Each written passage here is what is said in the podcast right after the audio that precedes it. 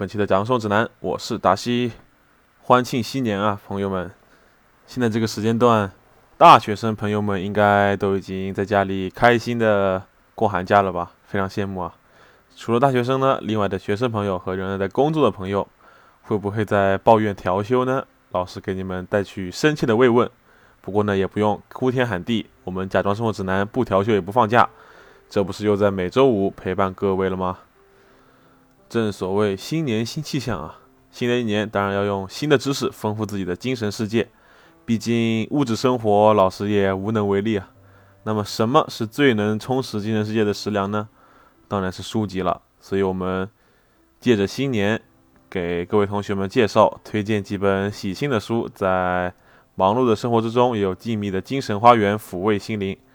我估计这段开场白，我春节的时候还能再用上啊。嗯，在本期介绍新年书单之前呢，同样先给大家讲解一下我本期选取作品的依据。本届的乱读书大会秉持着开心过年的准则，所以结构缜密的推理悬疑之类的，或者说任何那种需要全神贯注、动脑筋的书就不在考虑之中了。以及各种经典的著作，无论是不是大部头，也都是需要我们仔细品读的。但是又要在愉快的阅读过程中不知不觉地得到一些知识，这就让我费尽心思了。而且我一向又不太看工具类的书，当然我不否认工具书是有用的啊，但是我有一些自以为是的偏见，不想太功利地看待阅读这件事，所以书单的范围会越来越小。最后确定了这三本书，是我自己在阅读过程中深感有趣的同时，又在读完之后觉得获益颇丰的作品。那我们也不赘述了，马上开启二零二三年新年书单。第一本书叫做《别逗了，费曼先生》，这是一本我想要推荐给所有学生朋友的作品，充满趣味性的同时，包含大量的知识和思考，是一本读完以后会希望自己更早读到的书。我们先来介绍一下费曼先生，也就是这本书的作者理查德·费曼。一九一八年出生于纽约市，一九四二年在普林斯顿大学获得博士学位。在第二次世界大战期间，他对发展原子弹做出了重要的贡献。战后，费曼曾先后在康奈尔大学和加州理工学院教书。一九六五年，他因电动力学方面的研究荣获诺贝尔物理学奖，提出了费曼图、费曼规则和中正化的计算方法，一种。研究量子电动力学和粒子物理学的重要工具。他被认为是爱因斯坦之后最睿智的理论物理学家，也是第一位提出纳米概念的人。如果你觉得这些东西都太过于抽象了，太过复杂了，离你的生活太过遥远了，那么费曼还是一位才华横溢的鼓手，小有水准的画家，几次尝试研究呼麦的演唱技法的爱好者，甚至他是《生活大爆炸》中 Sheldon 的原型。当然，上面这段生平和物理学成就是我百度的，完全不懂啊。不过从这些描述来看，也是一位非常不拘一格的天才。这本书呢，其实是费曼先生的自传，也是我见过最有趣或者说最自恋的自传。全书是在费曼先生热衷于打鼓的那个时期，在七年之中累积的，有各个零散而又随意的故事组成的。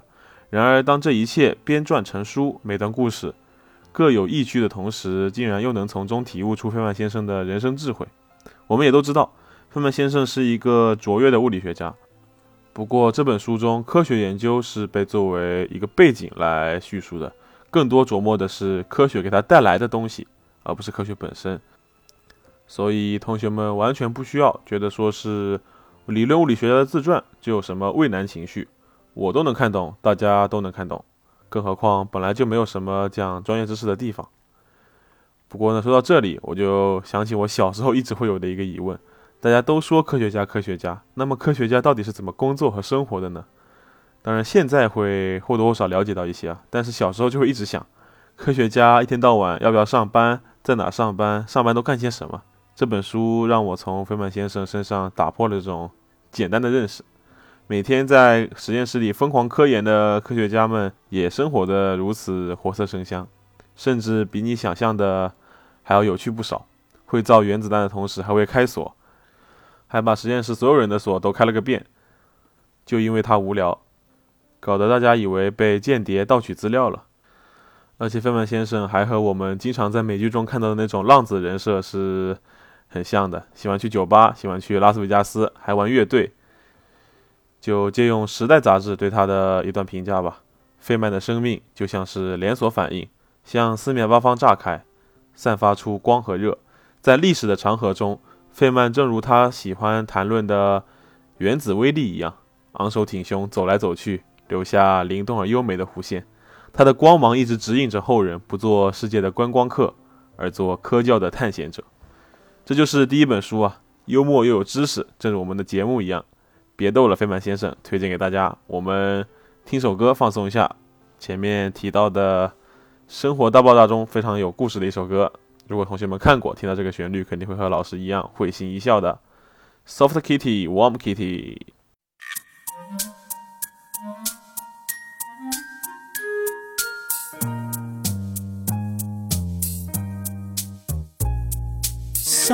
Kitty, warm kitty, little ball of fur.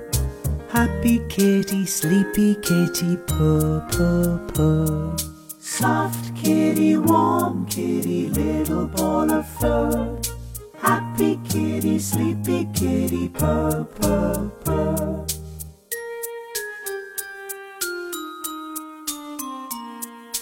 Pussycat, pussycat, where have you been?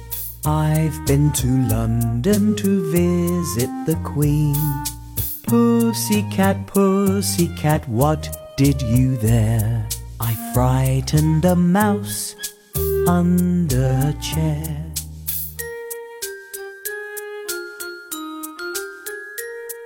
Soft kitty, warm kitty, little ball of fur. Happy kitty, sleepy kitty, purr, purr, purr. Soft kitty, warm kitty, little ball of fur. Happy kitty, sleepy kitty, purr, purr, purr. Soft kitty, warm kitty, little ball of fur. Happy kitty, sleepy kitty, purr. Soft kitty, warm kitty, little ball of fur.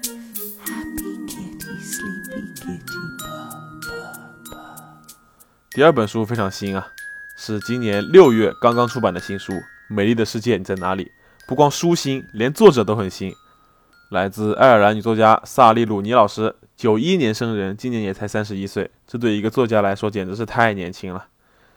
萨利鲁尼老师是我挺喜欢的一个青年作家，目前为止也就只出版过三部作品，之前的《正常人》《聊天记录》这两部作品都是水准之上的作品。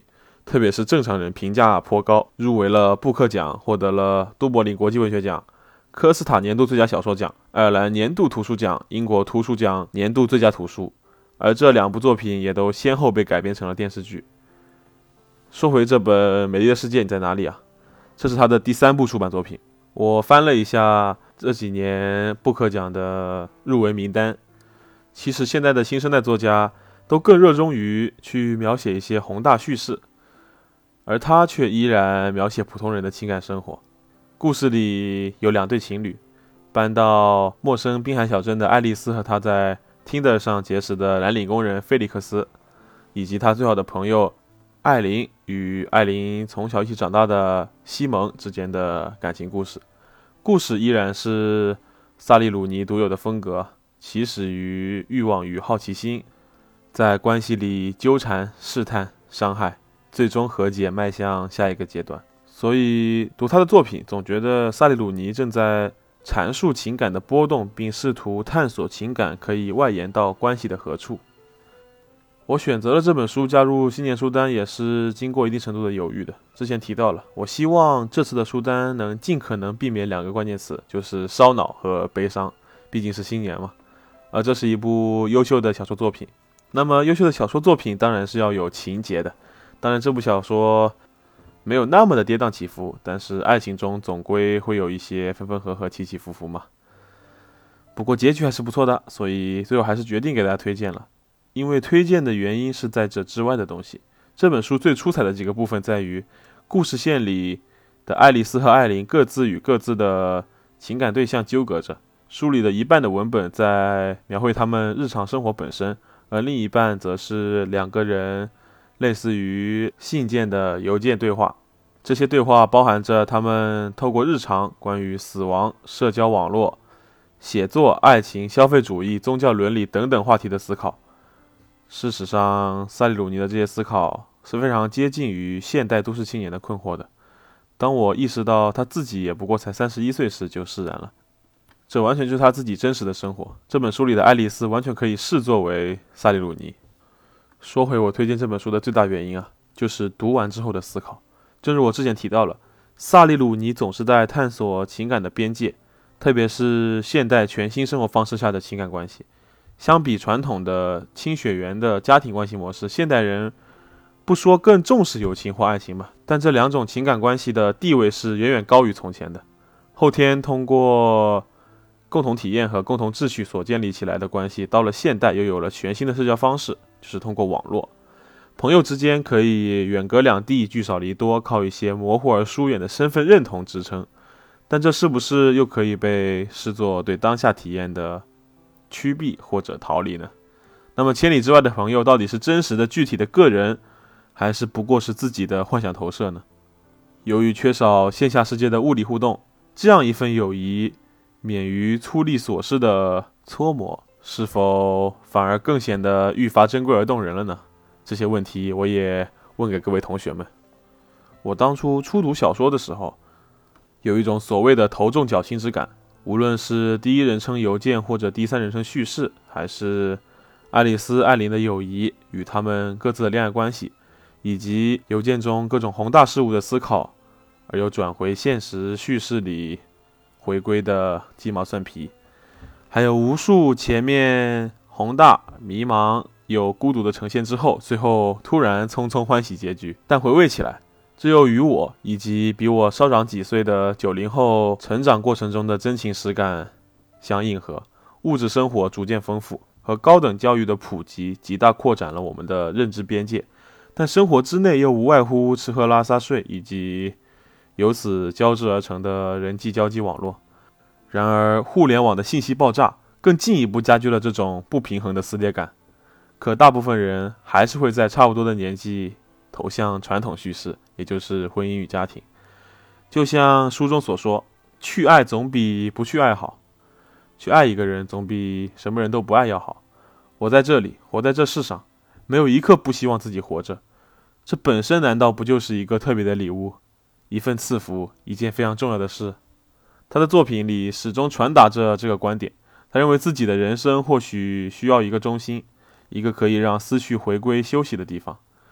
当然未必每个人都需要或者需要的事物都一样，但对于他而言，就是人与人之间的关系羁绊，是他们之间无时无刻流动着的感情。在这一类问题上，我的观点从来都是没有哪一方是错误的，甚至根本就没有哪一方这一说，仅仅是个体的差异而已。在中国，作为个人主义盛行时期成长起来的第一代，我们甚至还要承接精神上的时代断裂感。在跟主人公相似的三十岁前后，面对更巨大的孤独与迷失，我时常意识到，三十岁和十八岁距离我们是同样的岁月。我们徘徊在旧观念成家立业的年龄大限门口，我们慢慢懂得，无论政治还是艺术，一旦作为生活的调味品，其实与菜价没有任何的本质区别。我们渴望变革，却又无力于创造新的可能，只能蹉跎于日复一日的迷失。或许呼唤自由之初，人类尚不知其实自由有千钧重量。但我始终保持着这样一个观点啊：百花齐放，众说纷纭，并不全然完美，但或许这就是美丽的新世界。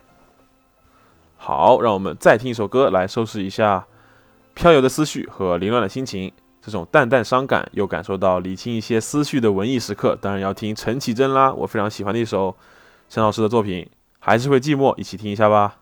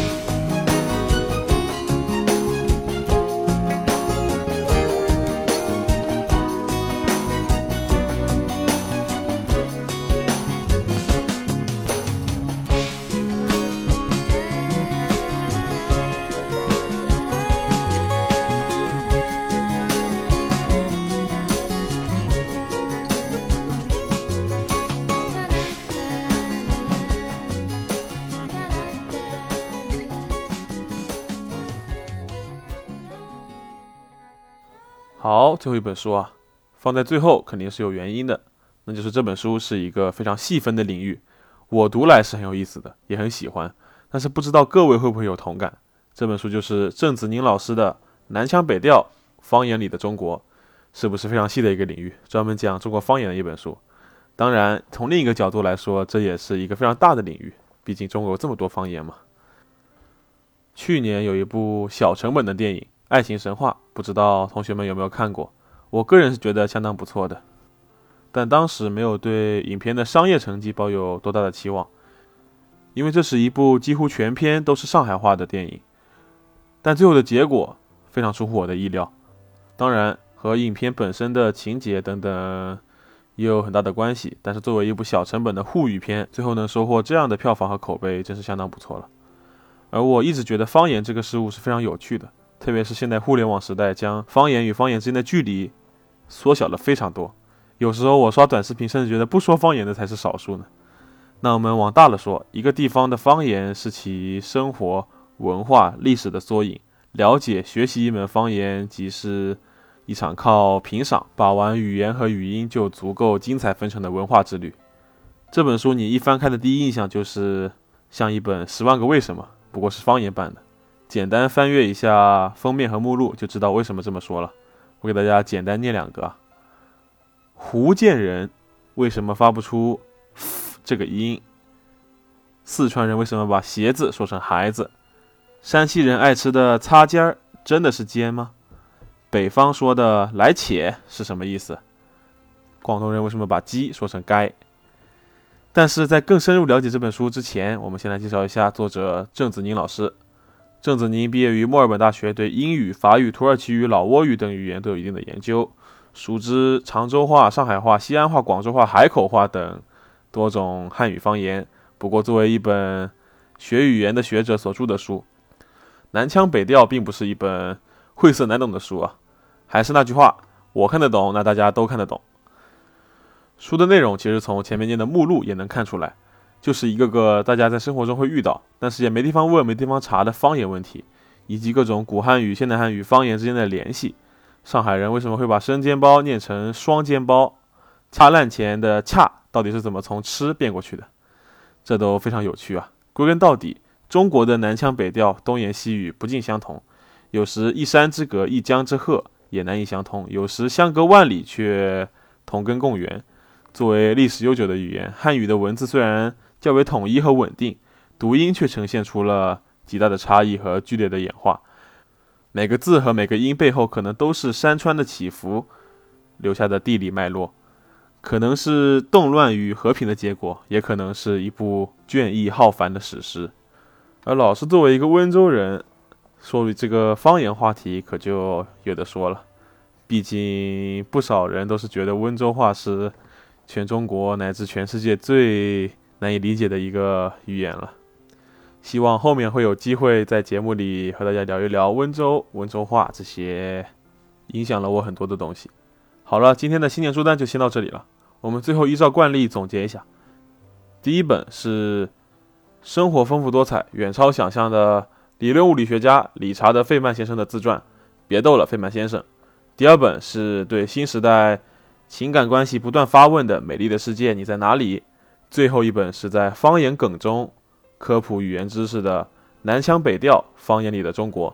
每本书的角度都很不一样，给人带来的思考也是不同的。但是相同的是，每本书都是我们与这个世界一次新的链接。这三本书作为新年书单推荐给各位，大家新年快乐！今天的节目就到这里了，我们下周五再见，拜拜。